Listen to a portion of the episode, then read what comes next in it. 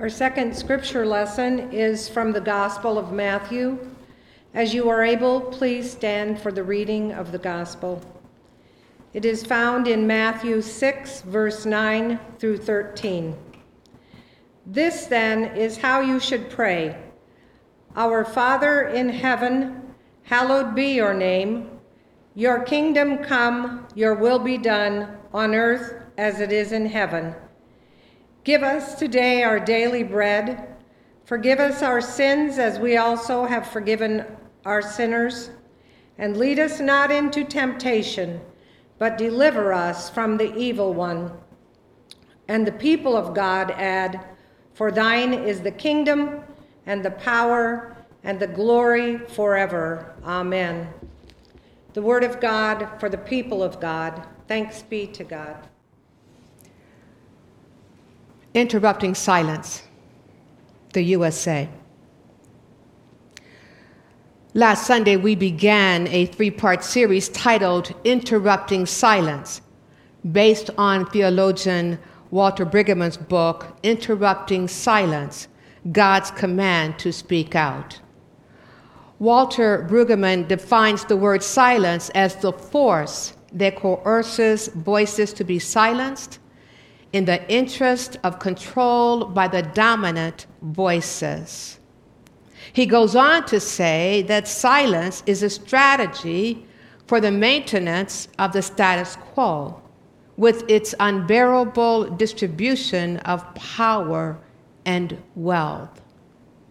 With those definitions of silence as the background, to interrupt silence is to speak up and speak out about and against those systems, policies, practices, issues that are against the person and teaching of Jesus Christ, the ultimate revealer of Yahweh, God, Yahweh's nature and character. Last week, we discussed God's command to speak up and out to interrupt the silence that leads to the prevention of truth being spoken and acted upon.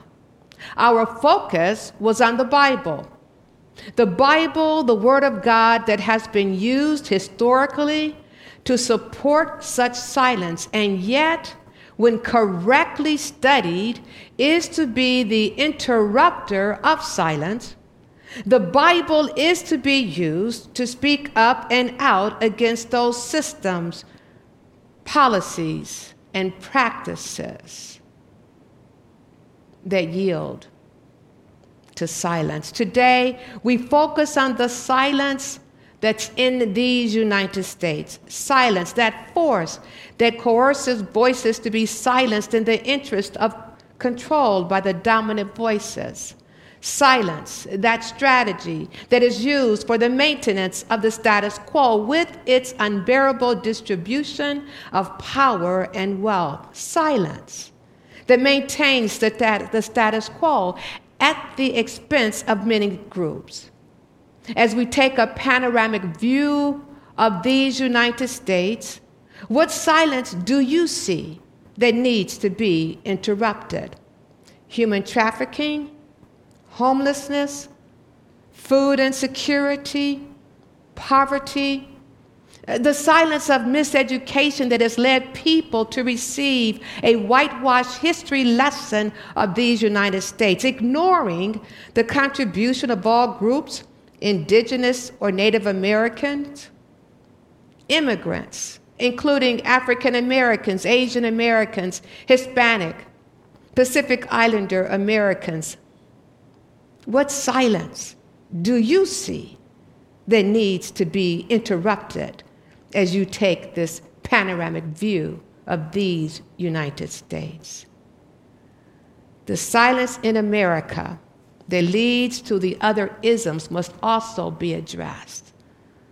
The isms of sexism, classism, sexual orientationism, those silences must be interrupted. Let us pray. Loving and gracious Lord, our God, may the words of my mouth and the meditation of each heart be acceptable to you.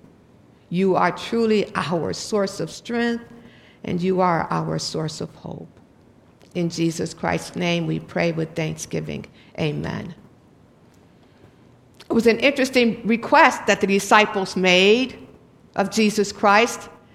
In Matthew, they asked him to teach them how to pray. In Luke's account, we are told in Luke chapter 11, verses 2 and 4, that the disciples of Jesus had observed what John the Baptist's disciples were doing and what John the Baptist had done. They noticed that John the Baptist had taught his disciples to pray, and so they asked Jesus to teach them to pray. I would suggest to you, and this is just my own perspective, that Jesus' disciples asked him to teach them to pray because they saw how Jesus was able to live out his life. I would suggest to you that the disciples of Jesus asked Jesus to teach them how to pray because they discovered that after he prayed, he was able to cast out demons. He was able to raise the sick. They discovered the power that Jesus had after Jesus prayed. I would suggest to you today, my brothers and sisters, that the disciples of Jesus Christ asked Jesus to teach them how to pray because they discovered that after that time of prayer, Jesus was able to carry out actions with such great power. They had observed his prayer life. They had observed that much prayer, much power. Little prayer, little power. No prayer, no power. I wonder, hey, parents and grandparents, are your children and grandchildren observing you praying? Are they listening to you as you pray? Yes, the disciples asked Jesus to teach them how to pray, and Jesus gave them a model prayer. His prayer, a prayer that informed them and informs us of who God is, where God is, what we can expect of God, and what God can expect of us. I would suggest to you before we look at this prayer that prayer, and including this prayer, is a silence interrupter. Beware when God's people start praying about that would hinder others from experiencing their rightful place as the children of God. Prayer. The Lord's Prayer is a great example of a silence interrupter. It is this prayer that, first of all, tells us who God is. Notice Jesus says, "Our Father, Abba, Daddy." Notice the intimacy. So what we know about this God who we pray to is that this God longs for and desires to be in an intimate relationship with you and with me. And by the way, this prayer, the Lord's Prayer, although we may pray it individually, it really is a communal prayer. It's a prayer of the community. And so Jesus wants us to know that the God who we are praying to is a God of intimacy, a God who loves us, a God who forgives us. And then he says, "Our Father," which reminds us that no one person, no one group has ownership of God. Our Father means that I have brothers and sisters who also claim God as Father. That is why, beloved, we cannot turn a deaf eye or a negative eye towards those brothers and sisters who do not look like us, nor sound like us, or even think like us regarding issues of the day. We all belong to this family of God. And then this prayer reminds us of God's name. It says, "Hallowed be thy name." God's name is a holy name that we are to revere and to respect. We don't talk to God like we talk to our friend down the street, with disrespect. Thy kingdom come. This prayer lets us know that God's kingdom is where God reigns. And God's reign is not only in certain parts of these United States where God's will is manifested, but God begins by reigning in our hearts, your heart, my heart, where God takes rule, where God takes primary allegiance. To say, thy kingdom come, says first and foremost that I want your kingdom, I want you, God, to reign more and more in my life. I want my life to reflect who you are. Thy kingdom come on earth as it is in heaven. May your kingdom in heaven be manifested more and more on earth.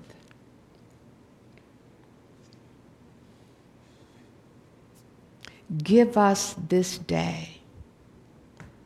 Jesus reminds the disciples and reminds us today that we are to look to God not only for spiritual needs, but we can also look to God for our daily needs. And then the prayer goes on to say, forgive us. And the translation in God's words are debt or trespasses. I'm mindful that here at Evangel Heights we say, forgive us our sins, as we forgive those who sin against us. And I understand that's because when the two churches merged, that it was determined that this language would be used in the Lord's Prayer. The expectation is that we know that God will forgive us when we confess our sins. We don't have to wonder, we don't have to doubt. 1 John chapter 1 verse 9 makes it very clear, if we confess our sins, He is faithful and just to forgive us of our sins and cleanse us of all unrighteousness. We can expect God to forgive us. No one has to walk around with shame or guilt. And then this prayer also teaches us that just as God has been gracious to forgive us, we are called to forgive others as well. Yes, this prayer, the Lord's Prayer, continues to say that we can expect God at the time that we are tempted to not leave us alone to the wiles of the evil one. But we can expect God to deliver us from the evil one.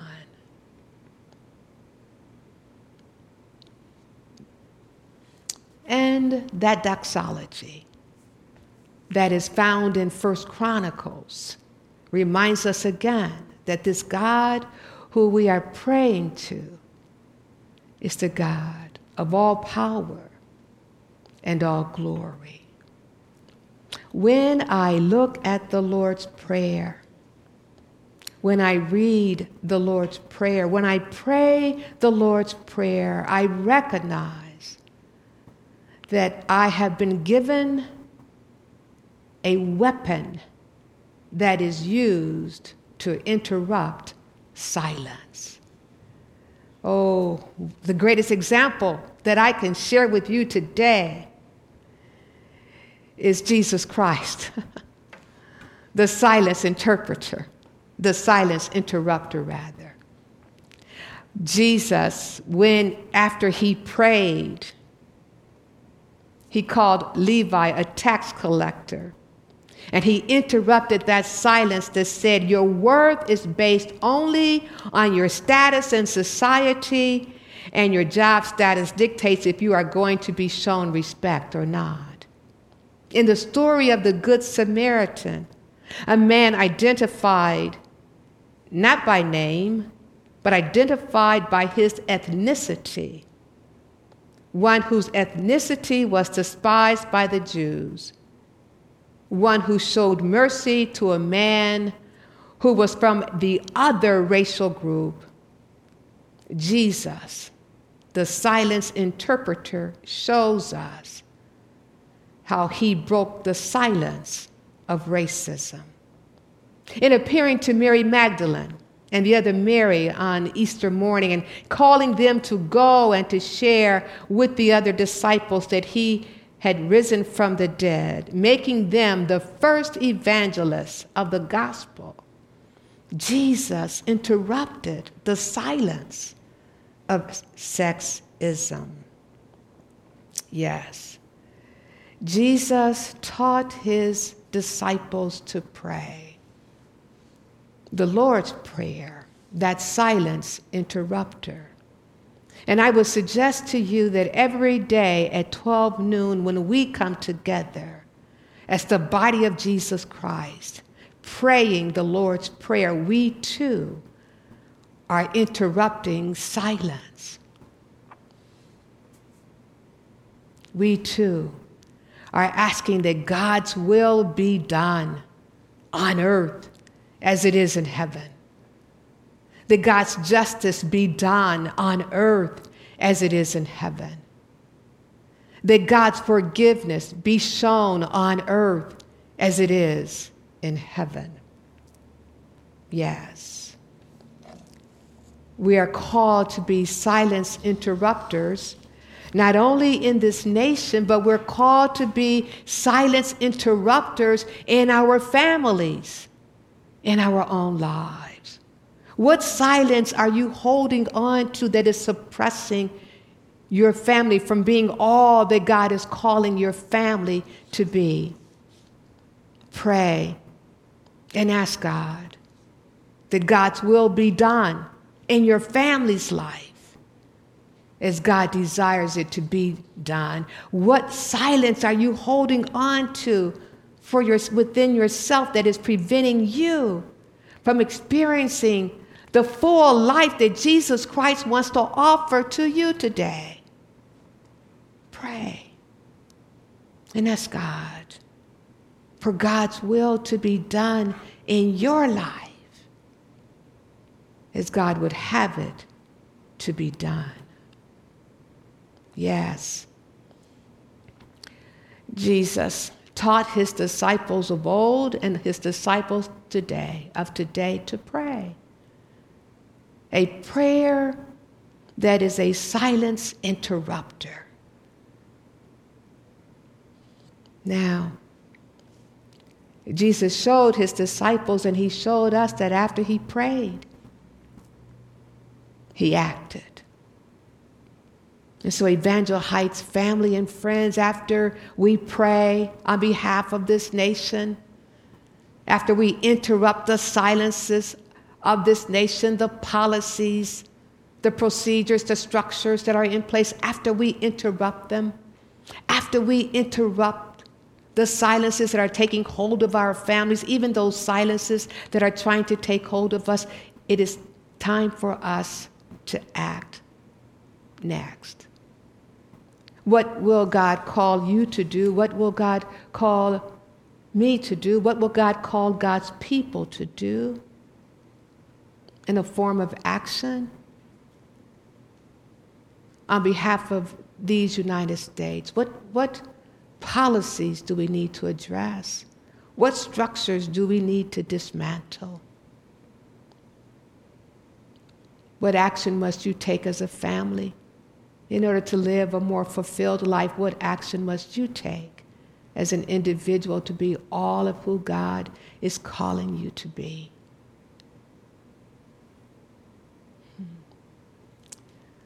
The disciples, based on their observation of Jesus, asked him to teach them how to pray. May we continue to pray May we continue to pray. Loving God, we thank you for your word.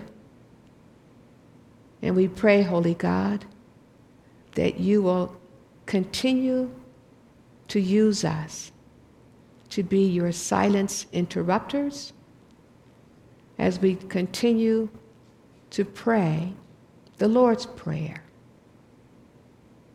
That silence interrupter. In Christ's name we pray with thanksgiving. Amen.